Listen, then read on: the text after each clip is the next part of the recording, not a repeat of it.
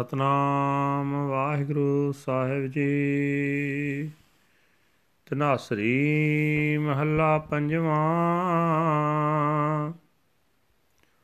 ਵੱਡੇ ਵੱਡੇ ਰਾਜਨ ਅਰ ਭੂਮਨ, ਤਾਂ ਕੀ ਤ੍ਰਿਸ਼ਨ ਨਾ 부ਜੀ ਲਪਟ ਰਹੇ ਮਾਇਆ ਰੰਗ ਮਾਤੇ ਲੋਚਨ ਕਸ਼ੁਨਾ ਸੁਜੀ। ਵਿਖਿਆ ਮਹਿ ਕਿਨਹੀ ਤ੍ਰਿਪਤ ਨਾ ਪਾਈ। ਜਿਉ ਪਾਵਕ ਇੰਦਨ ਨਹੀਂ ਤਰਾਪੈ ਬਿਨ ਹਰ ਕਹਾਂ ਆਕਾਈ ਰਹਾ ਦਿਨ ਦਿਨ ਕਰਤ ਭੋਜਨ ਬਹੁ ਬਿੰਜਨ। ਤਾਕੀ ਮਿਟੈ ਨਾ ਭੂਖਾ। ਉਦਮ ਕਰੈ ਸੁਆਨ ਕੀ ਨਿਆਈ ਚਾਰੇ ਕੁੰਟਾਂ ਕੋਖਾ ਕਾਮਵੰਤ ਕਾਮੀ ਬਹੁ ਨਾਰੀ, ਪਰ ਗ੍ਰਹਿ ਜੋ ਨਾ ਚੁਕੈ। ਦਿਨ ਪ੍ਰਤ ਕਰੈ ਕਰੈ ਪਛਤਾਪੈ, ਸੋਗ ਲੋਭ ਮੈਂ ਸੁਕੈ। ਹਰ ਹਰ ਨਾਮ ਅਪਾਰ ਅਮੋਲਾ, ਅੰਮ੍ਰਿਤ ਏਕ ਨਿਧਾਨਾ। ਸੁਖ ਸਹਿਜ ਆਨੰਦ ਸੰਤਨ ਕੈ, ਨਾਨਕ ਗੁਰ ਤੇ ਜਾਨਾ। ਹਰ ਹਰ ਨਾਮ ਅਪਾਰ ਅਮੋਲਾ, ਅੰਮ੍ਰਿਤ ਏਕ ਨਿਧਾਨਾ। ਸੁਖ ਸਹਿਜ ਆਨੰਦ ਸੰਤਨ ਕੈ, ਨਾਨਕ ਗੁਰ ਤੇ ਜਾਨਾ ਵਾਹਿਗੁਰੂ ਜੀ ਕਾ ਖਾਲਸਾ, ਵਾਹਿਗੁਰੂ ਜੀ ਕੀ ਫਤਿਹ।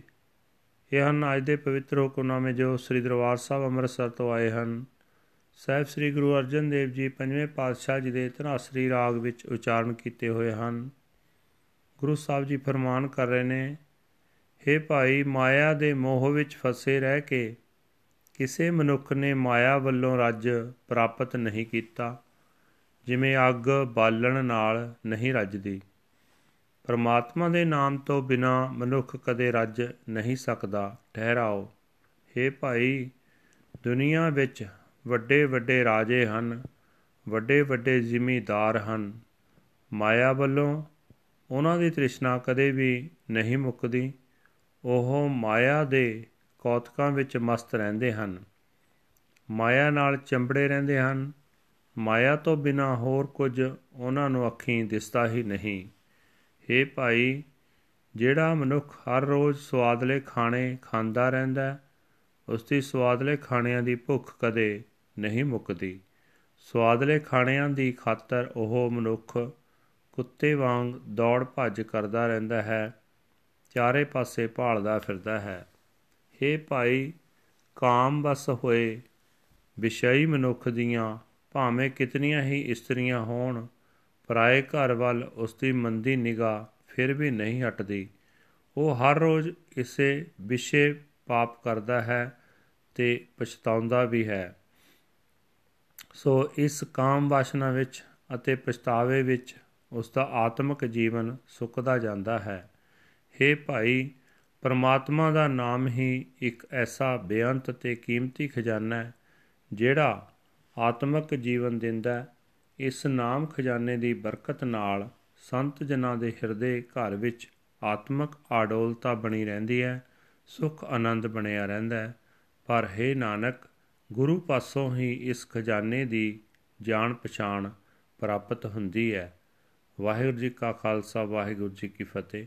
This is today's Hukamnama from Sri Darbar Sahib Amritsar, uttered by our fifth Guru, Guru Arjan Dev Ji, under heading Tanasri Fifth Mahal. Guru Sahib Ji say that the desires of greatness of great kings and landlords cannot be satisfied. They remain engrossed in Maya, intoxicated with the pleasures of their wealth. Their eyes see nothing else at all. No one has ever found satisfaction in sin and corruption. The flame is not satisfied by more fuel.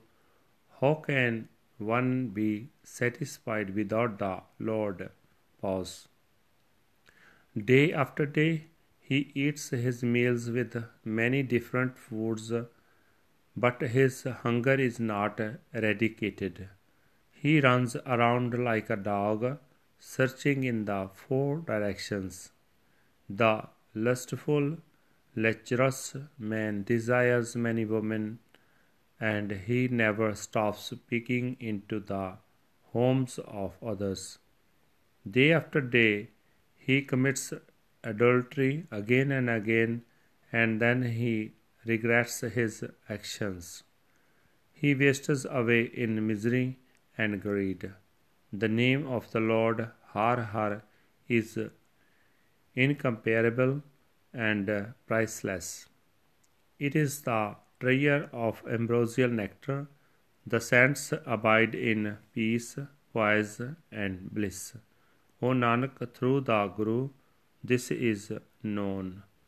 Waheguru ji ਕਾ ਖਾਲਸਾ, ਵਾਹਿਗੁਰੂ ਜੀ ਕੀ ਫਤਿਹ thank you for listening podcasting on audio Gurbani by Spotify. Thanks.